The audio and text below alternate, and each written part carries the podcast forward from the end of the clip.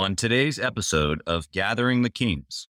And then once they understand that five steps, they can apply it in every area of their lives. And it's simple enough that they can use it. One of my clients said, Oh, he said, I've used your five step process. And the family sat down and we planned our family vacation.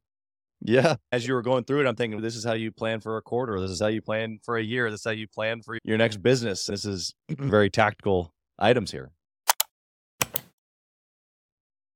What's up, everybody? I'm Chaz Wolfe, Gathering the Kings podcast. Got a extremely special guest here with me today, a queen of all natures, Barbara Hemphill. Welcome to the King stage, Barbara. Thank you for being here. Oh, thank you for having me, Chaz. You know, it's it's a pleasure, honestly. And uh, you've got it's funny because we we started this conversation just a few minutes ago with your seasoned experience. We were talking about a little bit of your your history. You've been doing entrepreneurship for a long time and with a lot of success and so much impact, really. And so I really do feel like I, I'm having the queen, like the queen. I've had a lot of queens on the king stage here, but I really do feel like we've got something special here and I'm excited for the conversation. Tell us what kind of endeavors that you're a part of now, Barbara. Well, my passion is clearing the world of clutter. And clutter comes in many forms and it's been around for a long time. Actually, That's right. I was writing my book, Less Clutter, More Life, and doing some research and discovered that in Samuel, there's a story of Samuel looking for Saul to crown him king and he can't find him. And in the King James Version of Bible, it says, Lo, he is hid beneath the stuff. And I felt fell off my chair laughing because I thought stuff was kind of a new word. I didn't expect to find it there, but Mhm. we are a world full of of stuff. And That's uh, right. my business has been based on four words. Clutter is postponed decisions.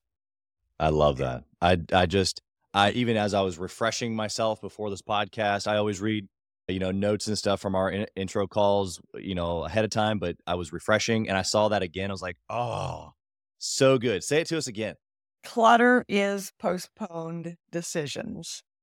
I it's so learned true. that Like from- as entrepreneurs, like I'm thinking about my desk right now. and it's not that it's not that I'm a procrastinator.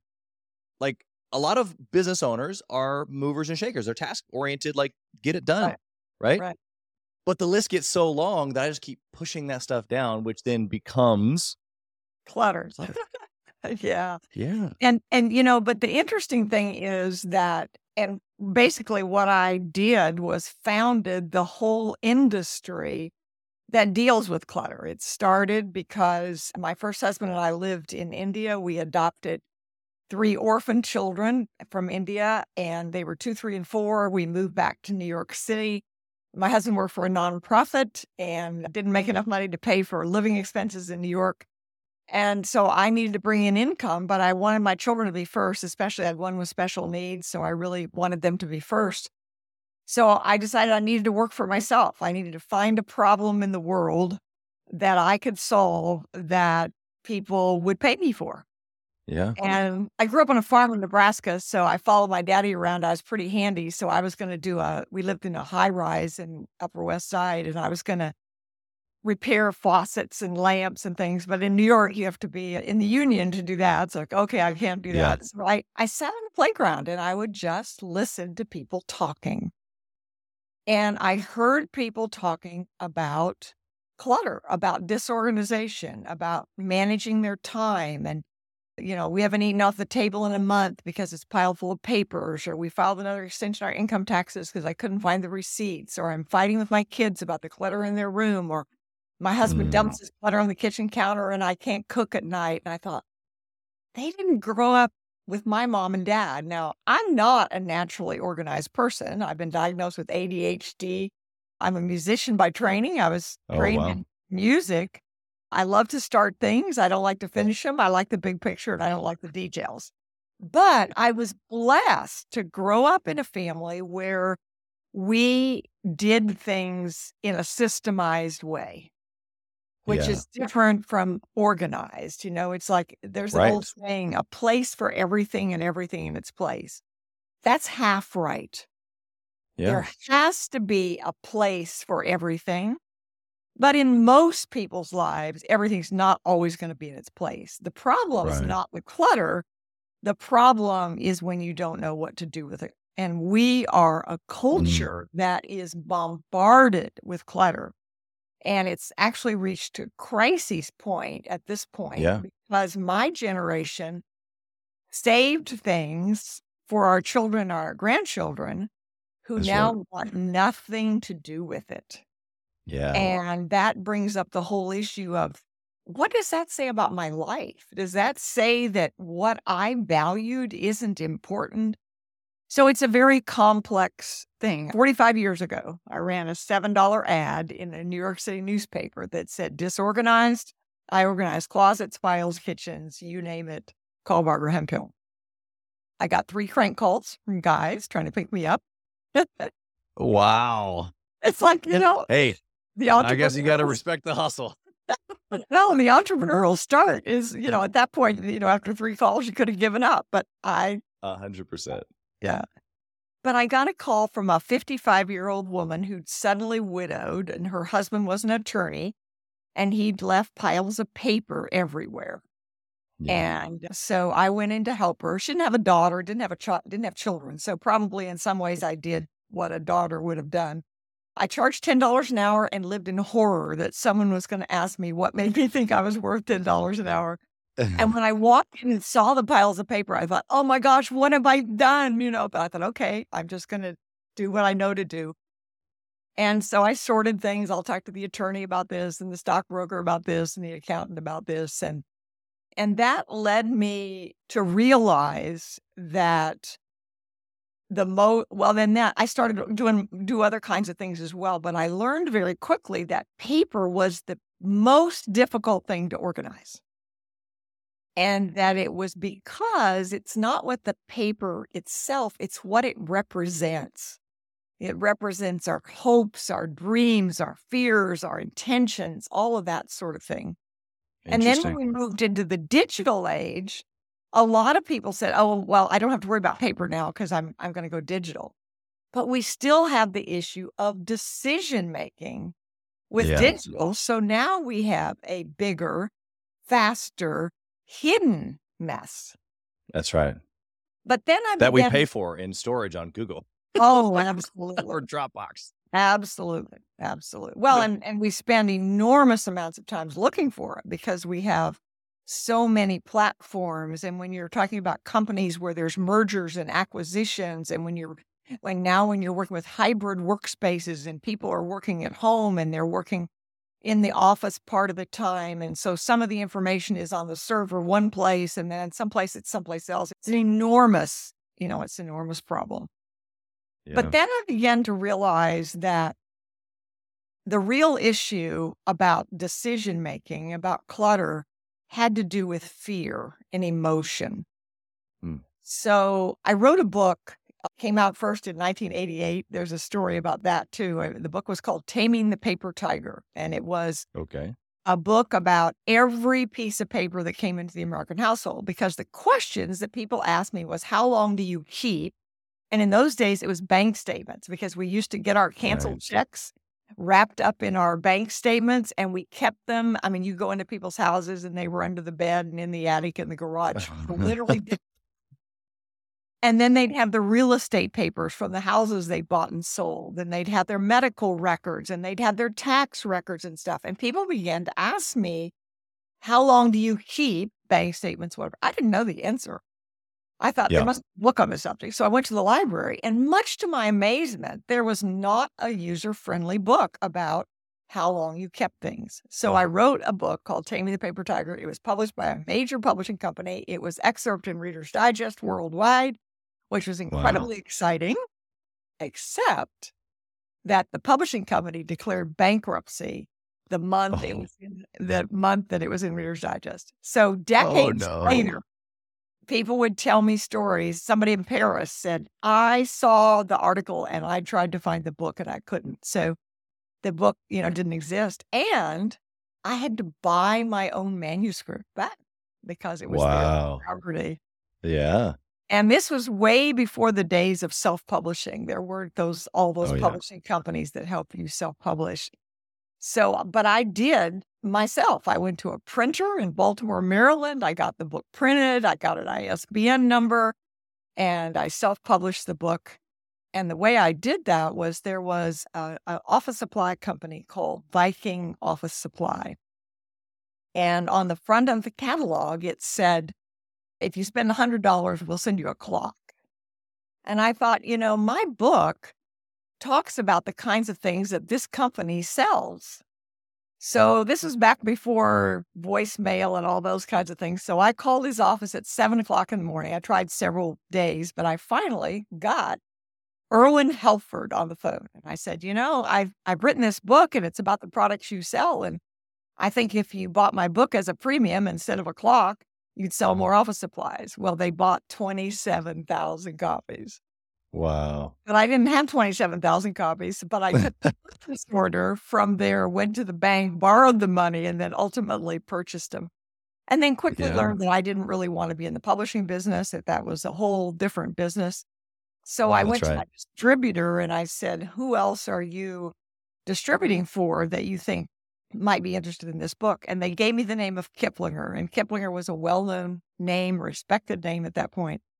So I called them and said, I'm looking for a publisher for my book. And at first they said, Oh, no, all of our books are written by our own employees. But then they called me back and said, No, we want to publish it. So it became Kiplinger's Taming the Paper Tiger, which gave me the credibility, you know, that I wouldn't have had otherwise. So oh, I Yeah. moved into doing focusing primarily on on paper and uh, created a company called Paper Tiger Institute, which then became Productive Environment Institute. And that's the company that I founded, Productive Environment Institute, which is helping people create a productive environment where everyone can accomplish their work and enjoy their lives. And we focus on paper and digital and time management and systems and just helping people have the information they need when they need it. Research shows that in a company, for every five employees you hire, only four are doing what they paid to do because the fifth one is looking for something in order Mm. to do what they're paid to do. And so what we're help is help people figure out, you know, what they can do. Yeah. So that's what that company does. What I personally do is something called Vision Accelerator, which is I God has given me an ability to talk with someone and very quickly see a vision for them that they don't see for themselves. Something Yeah, sure. by looking at their experiences, their talent, their passion, and you know, I created this industry, the organizing industry. Nobody had heard about it, and in fact, in 1979, I went to the Small Business Administration in, we had moved to Washington, D.C. by that time. And I went there to ask them to help me start this business. And they laughed me out of the room and they said, This is not a business. No one pays for organizing closets, cupboards, and kitchens. Well, now I think it's Wow. an $8 billion industry or something. It didn't Yeah, yeah. exist. There was no association. I was one of the founders of the National Association, and they just had their conference this year, and there were like over, I think, two and a half thousand people attended it. Yeah, so now incredible. organizing is a big industry. And I believe that many people have in them the ability to make a really big impact in the world, but they often don't see it for themselves. And so I like to encourage them. I like to talk about them. And uh, that's that's one of the things that I most enjoy doing. I love that. Well, so first off, you just the the, the tenacity of that story. I just this whole time, I'm it's paper, it's organization, it's all the the practicals. But I'm thinking, man, uh, how, how many things have she has she overcome in just this short story? And I think that you probably have a whole bunch more that you could share, but just the sheer uh, coming up with something brand new and and overcoming all these little things is is really inspiring. On top of that, you you spearheaded something. I do want to hear a little bit more. My my first deep question usually on the podcast is about someone's why. And you kind of gave us a little bit like your history and you gave us like where organization came from and why that was practical for you. But then you you kind of dripped for a second there on creating vision and being able to see things even for other people that maybe they don't even see yet for themselves. Tell us more about that because that seems to be maybe more of like maybe like your purpose or like your deep seated, like this is what I'm created for. If I'm right on that, expound for us because I want to know why you feel that way and how that has come to life for you. Well, you actually hit the nail on the head. My license plate says Hope Fool. And when people ask me why, I say because I'm a fool for Jesus and hope H O P E stands for Help Others Pursue Entrepreneurship, which I've been doing for 40 years and love to help other people do as well. The interesting thing is, I grew up in a family where we went to church every Sunday morning, every Sunday night, every Wednesday night. And my grandfather used to say, God talked to him. God told me this. God told me that.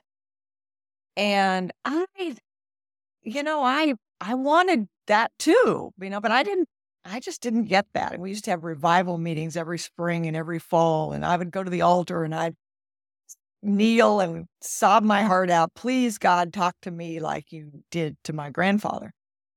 And I just, it didn't happen. Well, then I married someone who was actually in ministry school, thinking if I can't be close to God, maybe, maybe being married to him will help and and he divorced me. So then it's like, okay, well, I guess that's not it. Oh, and then I went to a one room country school with nine grades, and I was bullied for nine years. So wow. Have any friends, and so I just there was a lot of despair in my life. I tried to commit suicide at age 11. I was in, when I was 40 years old, I was in a mental hospital for depression. Lots and lots of, of deep sadness and hopelessness. Yeah. And one time, one of my business coaches asked me the question that you asked me. And I said, I want to give other people hope. And she said, That's the what, it's not the why. Yeah. And as I dug through it, I realized it's because I spent the majority of my life feeling hopeless yeah. And I never want anybody else to have to experience what I did. And I figured out how to do it. And the ultimate way that I figured out was that I found that God did talk to me, just not the same way he talked to my granddad. That's right. And that, and in the beginning, I was afraid when I would go out with clients, I never mentioned Jesus' name because I was so afraid I would offend somebody. And now I'm just the opposite of that. It's like I don't go preach it on this corner, but I want to behave in such a way when people ask me, you know, why don't you retire? I mean, you're 76 years old. Why don't you retire? I said, because it's not in my genes to do that. My mother was 82 and working full time because she wanted to as, yeah. a, as an administrator to, to a bank, a bank owner. So that's where part of the systems came that I learned in. Oh, I'm sure. And so I, my why is to to help other people realize that you should never give up. Never, never, never give up. And that God created every one of us for a very unique purpose that no one else can do. And I have a certification program at Productive Environment Institute. We have a certification program for people to become certified productive environment specialists. So once they join the program, then the thing, the the temptation is to, oh, well, this works for everybody. You know, personal life, business life. Well, as an entrepreneur, you know that's not the way to have a business. You can't be all things to all people. That's right. So, one of the thing discussions I always have with them is what were you doing when you were 10, 11, and 12 years old? Because the answer to that question is very important. It's a, a hint as to what God created you to do before the world said, oh, you can't make a living doing that. Right. Yeah. And there's always some kind of a, a connection about, you know, what it is. For example, I lived in the second floor of a tenant farmhouse, and my only private space was a small closet. And in it, my daddy had built me a, a chest of drawers, and my mother worked at a jewelry store. And she used to bring home the boxes that were bent because they uh, that they couldn't use. And so I would organize them in this chest to maximize my space. That was one thing I did. And I remembered that in my my aunt, they were missionaries in Africa. When they come home on furlough, I'd go in their house and I would organize everything for them and their five kids. And I was an au pair in college. And oh, and when I babysat for people, people love for me to babysit because I always organized their house when they came home. Right. It was organized, whatever. So I've always done that. But often when I would ask people what they did, they'd say, Oh, I don't know. And I'd say, Go ask your parents or ask your siblings or ask your friends. Well, I asked my mother and she said, Oh, don't you remember? You used to call the family into grandma's parlor and you would preach to us. And I thought, Isn't that funny? I was preaching and now I'm preaching organizing and ultimately preaching Jesus because when we have clutter that we can't get rid of, it is because of emotional pain. Yeah. So I learned that. And we're was, holding on to it. well, I was autographing books at Barnes and Noble, and uh, I made the comment that whenever I have a client who can't let go of things, if I ask enough questions, I will find out that they've experienced a severe emotional loss in their life. When I was done, this young man came up to me and he said, My apartment is full of papers. I haven't had anybody in it for months. And he said, I come home from work at night and I say, Okay, tonight is the night I'm going to clean this up. And he said, I pick up the papers and I become physically paralyzed. He said, Are you telling me that I have to deal with the grief of losing my mother at age six before I can clean up my papers? And I said, Well, I'm not a mental health professional, so I can't answer that. But what I can tell you from my experience is that if you find someone you trust, most likely not a family member, but that that person can help you decide what you want and need to keep, not what somebody else thinks or no shoulds about. What Mm. is it that matters to you? You will solve your paper problem. And in my experience, it will also help deal with the other grief. That's right. Well, I was giving speeches. I was speaking at a university with, I don't know, probably 700 women. And a woman walked up and she said, You just saved my marriage. I said, Wow, that's pretty dramatic. What do you mean? She said, I came to this conference with the intention of telling my husband, to whom I've been married for 13 years, that I was leaving because of his clutter. She said, I have allergies and I can't clean it. And then she stopped and there was tears running down her face. And she said, I never realized until I heard you that it wasn't that he wouldn't let go, but that he couldn't. His mother died when he was seven. Mm. And I said, May I make a suggestion? She said, Of course. I said, Go home and say something to the effect of, I never understood before how important all this is to you. Let's figure out how you can keep it and we can still live together. And I stayed in touch with them for about eight months afterwards. And the change was amazing because what happens is God has a sense of humor. In most families, one person is a keeper and one person is a thrower away. That's just the way it works. And the more you say to someone else, you don't need this, the more they hang on. It's just, yeah. just the Dig in the works. heels. Exactly.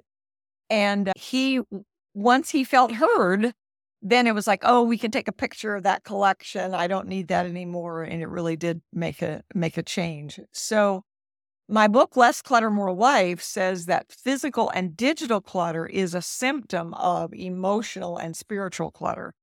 And emotional clutter are, are is the stuff in our brain that says, I'm too old to do this, I'm too fat to do this, I'm too dumb to do this, it's too late to do this, this would never work. That's the that's the head trash that Yeah. keeps entrepreneurs from from reaching the levels that they're capable of reaching and from not reaching the vision. And if you have a vision, Proverbs says, with a, without a vision, that people perish. Well, without a vision, entrepreneurship will perish. You really, as an entrepreneur, have to have a very clear vision of what That's you right. want. And when you do, then it's easy to figure out what's clutter because you can ask a simple question. And that question is Does this, whatever this is, whether it's physical or digital or an idea in your head, does this help me accomplish my work or enjoy my life? And if it doesn't, by definition, it's clutter and you can't afford it. Yeah. Don't do it. On the other hand, there are people, I just had somebody, a client say to me the other day, I don't, I don't know what my vision is. I- What do you do if you don't have a vision? Yeah. Well, you start by clearing the clutter. because there is nobody that isn't able, if someone gets them to focus, to say, okay, let's look at this, this physical thing, this piece of paper, this digital thing, this idea in your head. Is this really something you want to pursue? And right. if the answer is no, you get rid of it. And then it's like peeling the layers of an onion. You say, oh, okay, I don't want this. I don't want this. I don't want this. I don't want this. And it reveals itself. What happens is you then reveal what that vision is. And that's what's so incredibly exciting because when yeah. you're clear about the vision, then you you know what to do. And you can always ask the question, you know, it's a lot of people have there's been so much misinformation about organization and clutter. People often will say, What what should I do? And there aren't any shoulds. It's what will you do? Because if your why, I mean, organizing in and of itself has no value. In fact, there are some people who spend all of their time organizing. There's entrepreneurs that do that, entrepreneurs that they pick one thing and they do it for a little while and then it doesn't work. So they do something else and it doesn't work and they do something else. They never stick with it long enough to really succeed. But if the vision is clear enough, then you can just keep moving forward and you will be right. successful. Yeah, the the moments in not only my life, but I see a lot of entrepreneurs mm-hmm. in our mastermind group and or just friends that I have. And the the connection that you're making between vision and clutter is actually I mean, it's profound. You've made it profound for years, but it's becoming profound to me in what I already understand because I tell the story of when I was 16, 17 working at Footlocker and I was an absolute hustler and I would be helping. There'd be four or five of us working in the store helping people with shoes, but all of the clients were being helped by me. And there, you know, three or four people would be standing at the the desk watching me help everybody in the store. and it was because I was hustling around and moving around and helping everybody all at the same time.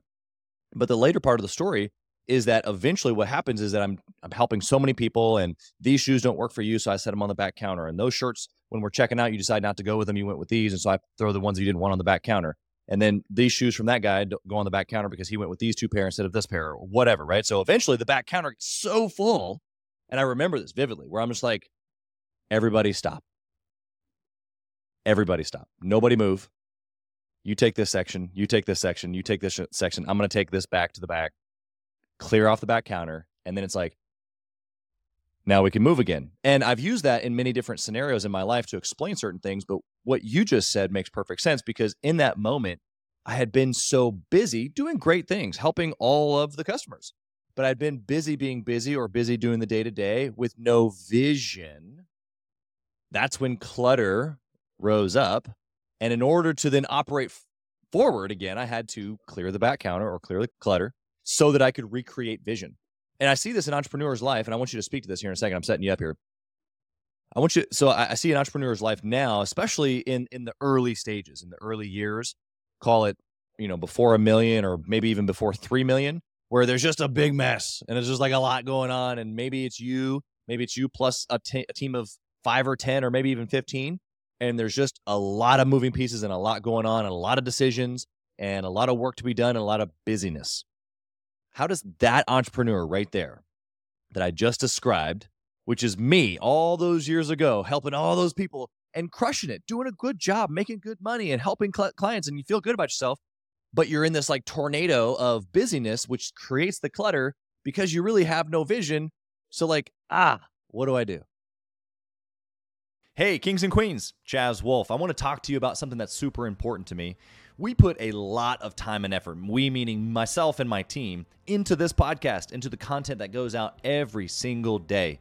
And if you have been getting any sort of value or insight from this, we want it to be able to reach other business owners too. So we would love if you would like, comment, share, leave a review, post, share again, all of the things on social media, on all the different platforms or even on the podcast mediums of Apple and Spotify. We would love to be able to get our content into more hands, more entrepreneurs, so they can grow their business as quick as possible. Together, we are building a community of like minded entrepreneurs who are committed to growing their businesses to new heights. So let's do this. Let's help each other. Let's help each other grow. Well, you've raised a couple of interesting things. One is remember, I said early on a place for everything and everything in its place is half right.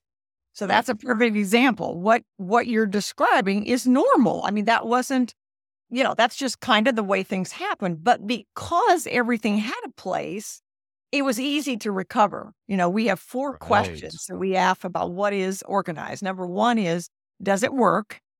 Number two is, do you like it? Because as an entrepreneur, you have to like it. If you don't like it, you're not going to be able to You're just going to do that. Yeah. yeah, you're not going to be able to sustain it.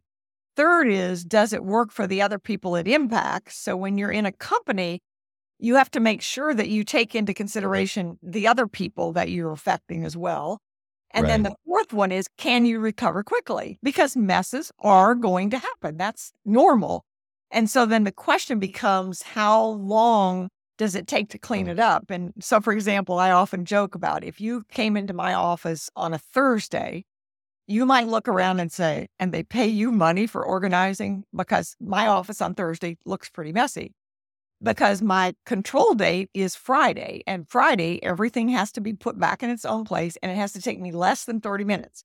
If it takes me Love more it. than 30 minutes, then it's like, okay, there's a red flag. There's something wrong here, or something I need to do. So that's one Mhm. thing. The other thing is entrepreneurs, our blessing and our curse is ideas.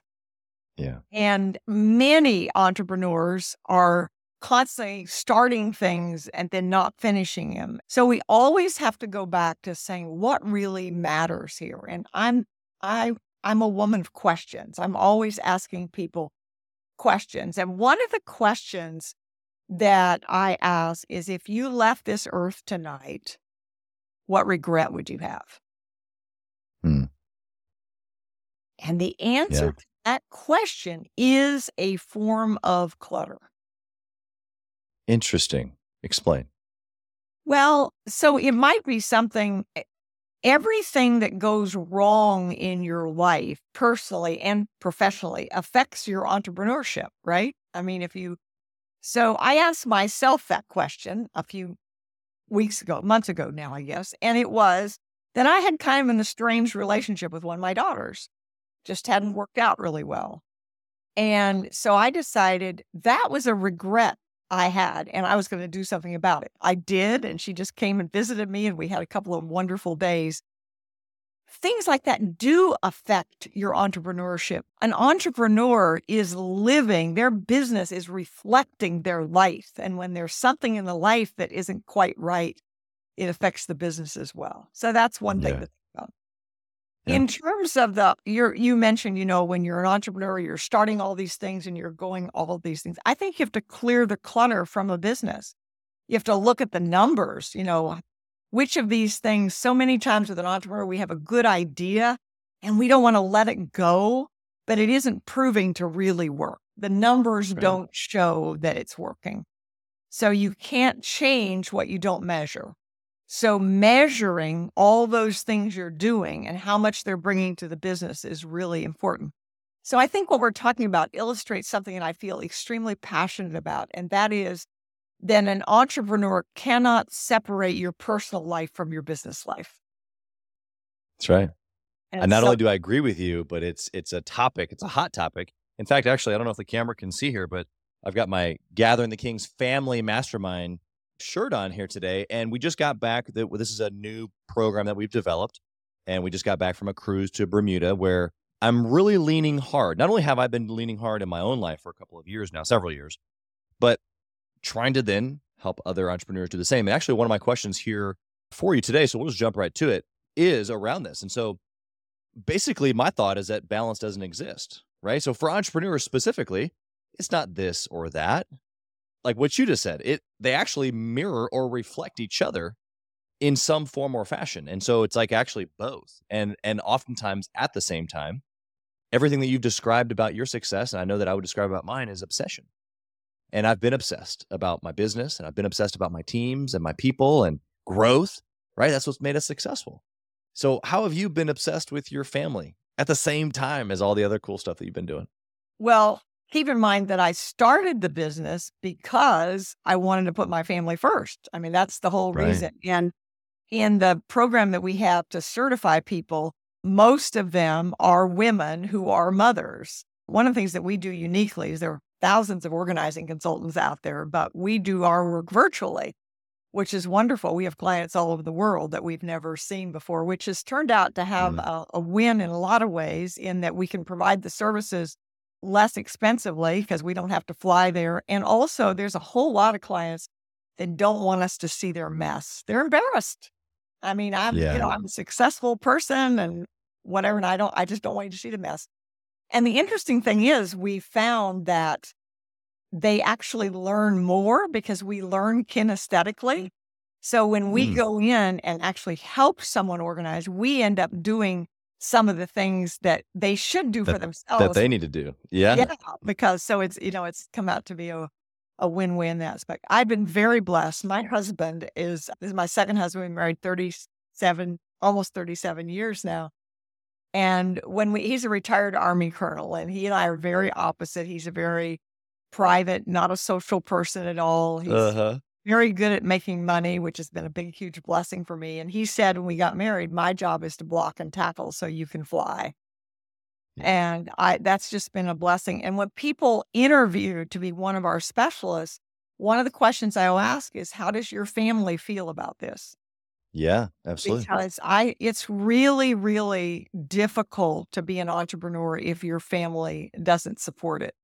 And that often just means you need to do a better job of explaining why it's advantageous to them and um, Right. that sort of thing. I remember Dan Sullivan, I was in the strategic coach program for many years, and Dan Sullivan used to have what he called the entrepreneurial time system, where he would you'd block out time, you'd have focus time, free time, and buffer time. And focus time was when you were working on that project hours and hours, but you would tell your kids that on such and such a day it was going to be free time and then we're going to do such and such and such and such and that meant that the kids would tolerate your ignoring them for a while but you just had to be absolutely sure that you honored it and that's true i mean it Yeah. really Well, it's an agreement, right? Like, it, I think Yeah. there's entrepreneurs out there right now who are struggling with the I'm all in on my business, but then when I come home, it's a little bit of a storm, whether it be with wife and kids or husband and kids. It's because there's expectations. We just haven't sat down and talked about it. So there is no agreement. And in that case, what you just described about Dan is that, well, hey, let's sit down, let's talk about it, let's communicate so both sides understand, and then let's make an agreement. That's a win win. You mentioned this earlier about win wins, but it's this huge. And we talked about this on the family mastermind as well, because we did we did marriage work inside of in some of our sessions. It's like, look, if there is not a win win, if I wanted to be a scenario where I'm agreeing with my wife to do something, but I but I don't believe that it's a win win, even though I've made the agreement, I will break it because I don't believe that it serves me. And so even inside of the communication, that's what Dan did in that example that you just gave is that he made it you've got to give up something here, which was the win for him because he could focus. But then over here you get something and that's when he steps away and then does what they like. And so it, it has to be a win-win otherwise it's not a not a an actionable agreement, I guess. What would you say about that? Oh, absolutely. Communication is everything. In fact, there's a, a new book that just Sam Horn is a friend of mine, and she's just released a new book that I love. It's called Talking on Eggshells. Gr- Because communication is everything, right? I mean, it really is. And whenever there's an issue, when we're when it's in a company with whether it's with our employees or our vendors or our colleagues or when it's in our family, when it isn't working, the only thing that will solve it really is clear communication. And if we don't communicate clearly, it's only going to come back to bite us at some point. I mean, not if you're upset about something and you don't communicate it, it's going to come back to bite you. Yeah. Yeah, it's interesting. Actually, there was one comment, since we're talking about clear communication, there was one comment that led to a whole discussion on on the family mastermind, which was, you know, basically just the difference in how a man or a woman or the masculine and the female or a feminine clearly communicate. and and how one is very bullet pointed and direct and one is very flowy and storytelling. And and both are clear or at least they believe that they're being clear but received very differently. Um, and so this was a great conversation but uh, i assume that you've seen this in business and or even in organization because if i have you coming in not only are you another person and we have to communicate and we're coming into an agreement But in addition to that, now there's a whole nother layer of personalities and a whole nother layer of, you know, masculine and feminine or, you know, whatever the scenario is. Would, has this played into some of the work that you've done? Well, I think uh, it, it always goes back to vision. So when I work with the client, one of the first questions I always ask is what has to happen for you to be to you for you to feel happy about this exercise. Yeah. But again, you can't change what you don't measure. So we want to start by saying, let's look at where things are now. And then let's look at where things, where you want them to be. And then we're clear about whether we're getting there. And then checking in in between times to say, you know, how are you feeling about this? And I'm very much one of the questions that I'm always asking people is, what is the next action? I'm not into long, I'm not somebody who does five year plans because they never succeeded for me because I just didn't plan that far ahead. I mean, something, some new idea or some new insight came up. And sure. I always felt like I was, as long as I'm moving forward, that's the main, the main thing. And if I'm living my purpose, if I'm helping other people accomplish their work and enjoy their lives, and empowering them to do the same. So, like when you use the example in the shoe store, when you had the team stop and put everything away, you were illustrating how you help other people to see what to do. You were teaching them, you were leading them. And we, it's so easy to blame other people, you know, oftentimes. In fact, one of the questions that always comes up about clutter is what do you do if the problem is your boss or your colleague or your spouse? And I have a very personal experience of that. When I married my husband, I just, my first husband was an absolute neatnik, much more so than I was, which is a huge blessing because I'm not an absolutely neat. And so he picked up after me. That was wonderful. Well, my husband, as I mentioned, was a retired colonel, and I guess he had privates around because I quickly learned that he didn't pick up after himself.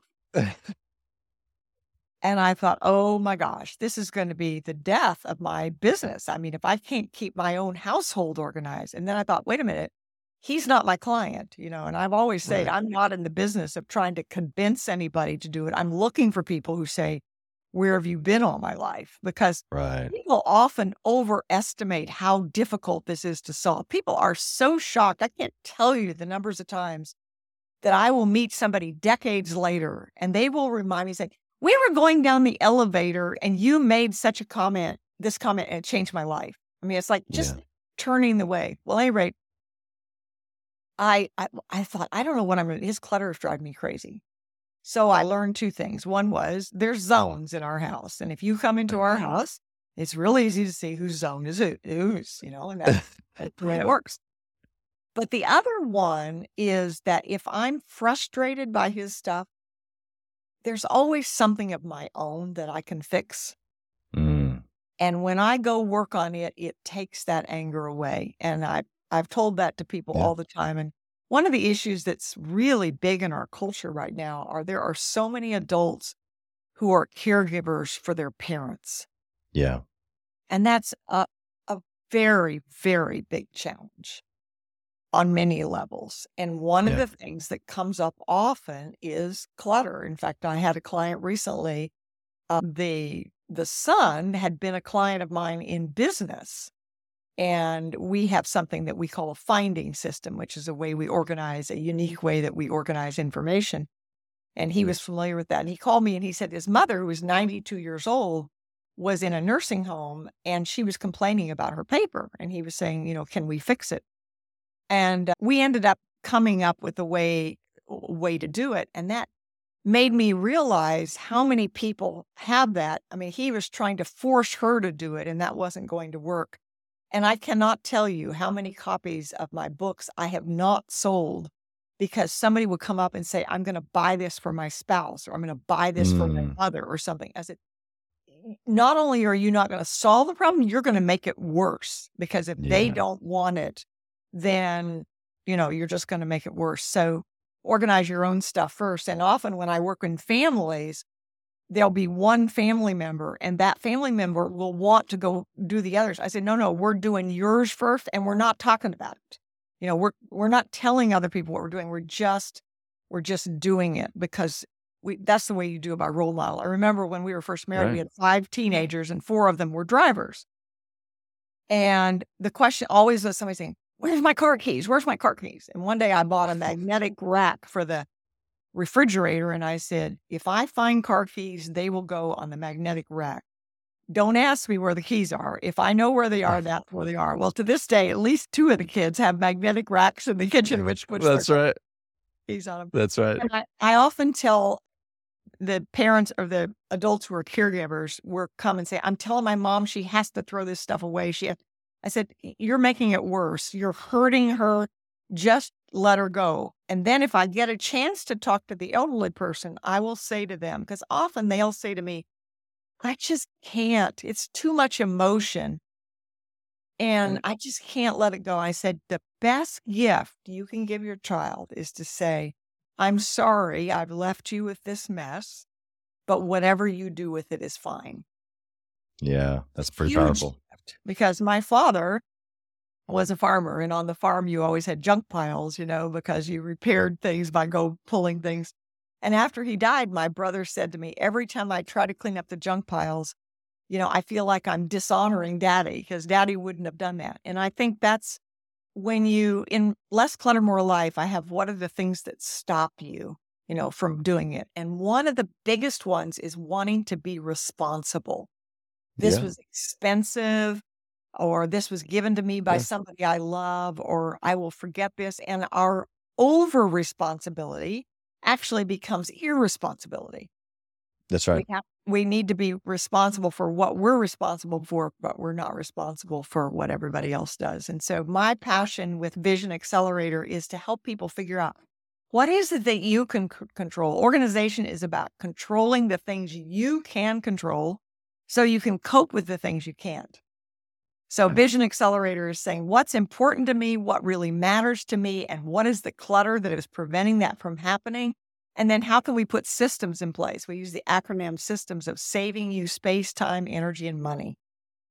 Because every time money. there's something that needs to be done repeatedly, you need a system. So, for example, I always tell people, you know, at tax time, they get really stressed because they can't, they don't have a system for doing taxes. They kind of do a different thing. Well, just when you're doing this year's taxes is the time to put a system in place for next year because now you know, oh, I wish I had done this or I needed this.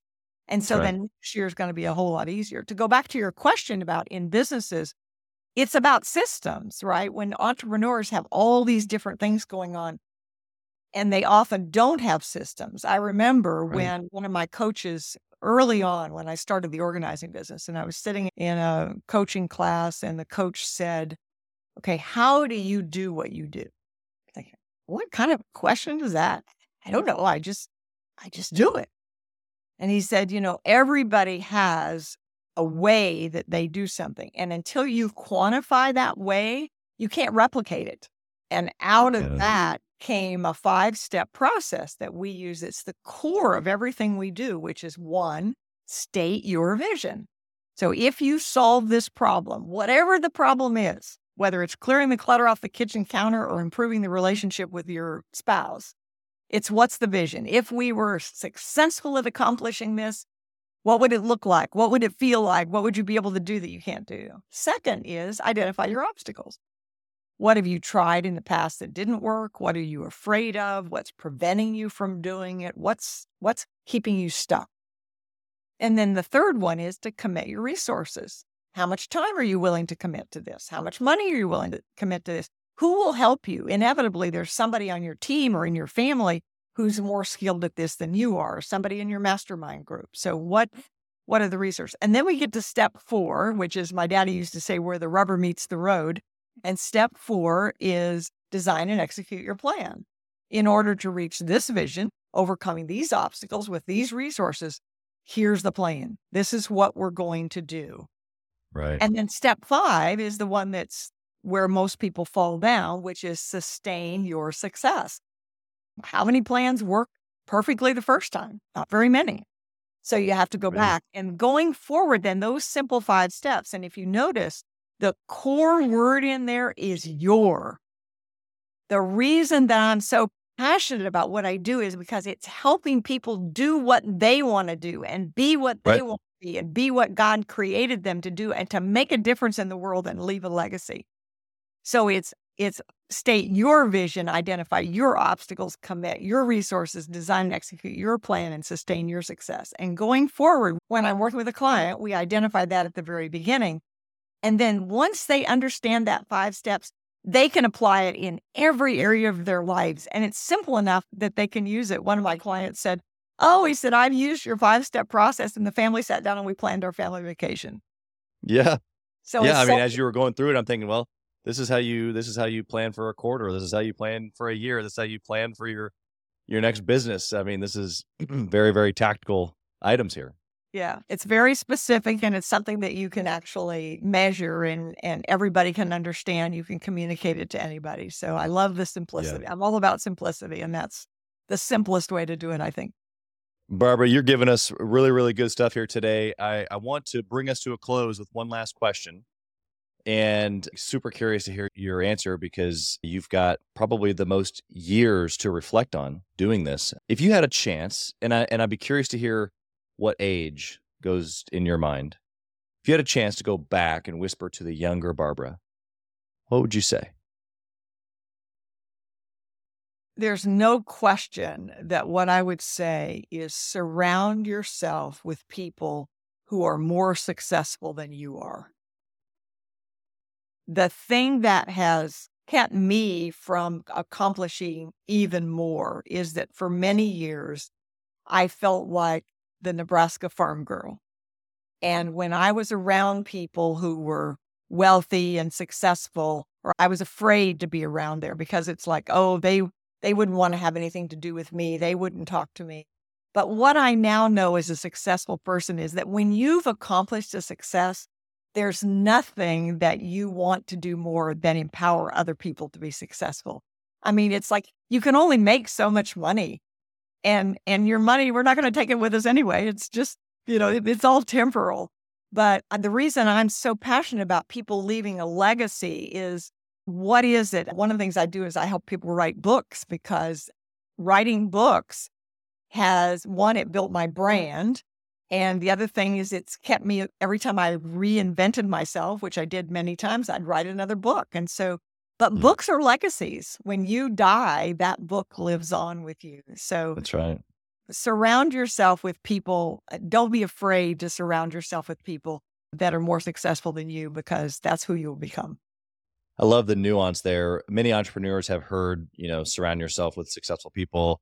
You know, the sum of your net worth is who you spend the most time with. We've heard those things, and those things are very important. But the nuance that you just gave there of don't be afraid to surround yourself, and I think that that's where a lot of a lot of our listeners fall into this category, which is me, which is you. It's just this down to earth, regular person and it's why transferring courage is so important to me because it is important that the listener hears you and says, well, if Barbara can do it, I can do it. Or if Chaz can do it, I can do it. Because there isn't necessarily anything special about the person who's been successful. There's been some certain things that they've done in order and maybe repeatedly or persistently throughout the years. However, they themselves aren't any different than than the listener, which you just gave a great picture of.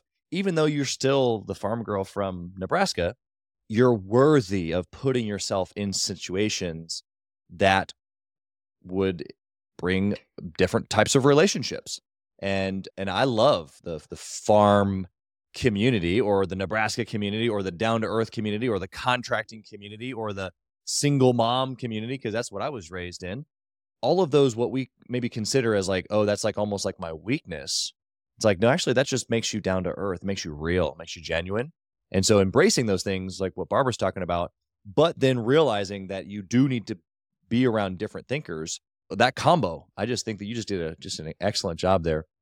Barbara, how can we find you? Of course, if we want to hire you to to bring in your level of decluttering thinking and and money or paper and and digital organizing, but but also too just maybe your books and or how do we find you personally? Where are you where are you located these days? Well, the easiest way to do it is just to go to my website, which is barbarahemphill.com. And if you go there, there is on there, I have, I want to offer, I'm so honored to be on your show. And I love this idea about transferring courage. I think it's really important. And I have something called a 90 minute vision accelerator session. And you can see it on the website.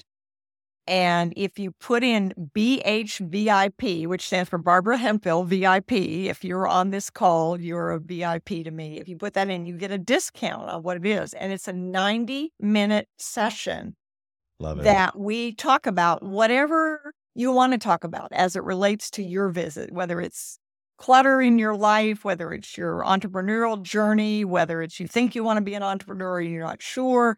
I don't care what it is, but my experience is that with 76 years of life and 46 years as an entrepreneur, there's virtually nothing that you can talk about that you're struggling with that I haven't struggled with mm-hmm. myself or I don't know somebody who can help you. And I love to help people accomplish their work and enjoy their lives and be all that God intended them to be. So all you do is just go to barbarahemphill.com, go to Vision Accelerator, and then put in that BHVIP as the discount code, and we can have a 90 minute conversation.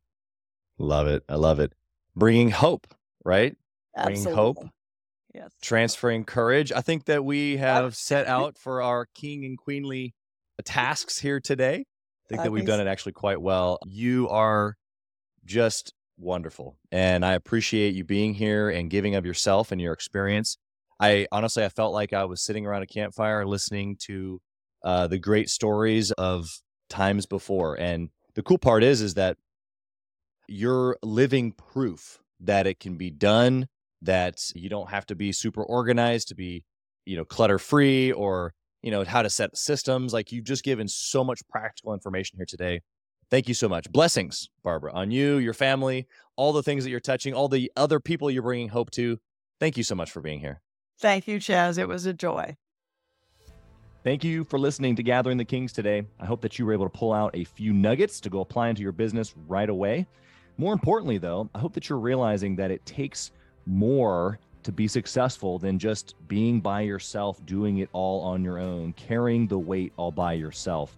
What I have realized, not only in my own journey from multiple businesses and multiple different industries, and now interviewing over two or 300 other very successful seven, eight, and nine figure business owners, is that it's tough to do it alone. And so Gathering the Kings exists to bring together successful entrepreneurs. In fact, we are putting together 1,000 kings, specifically who are grateful but not done.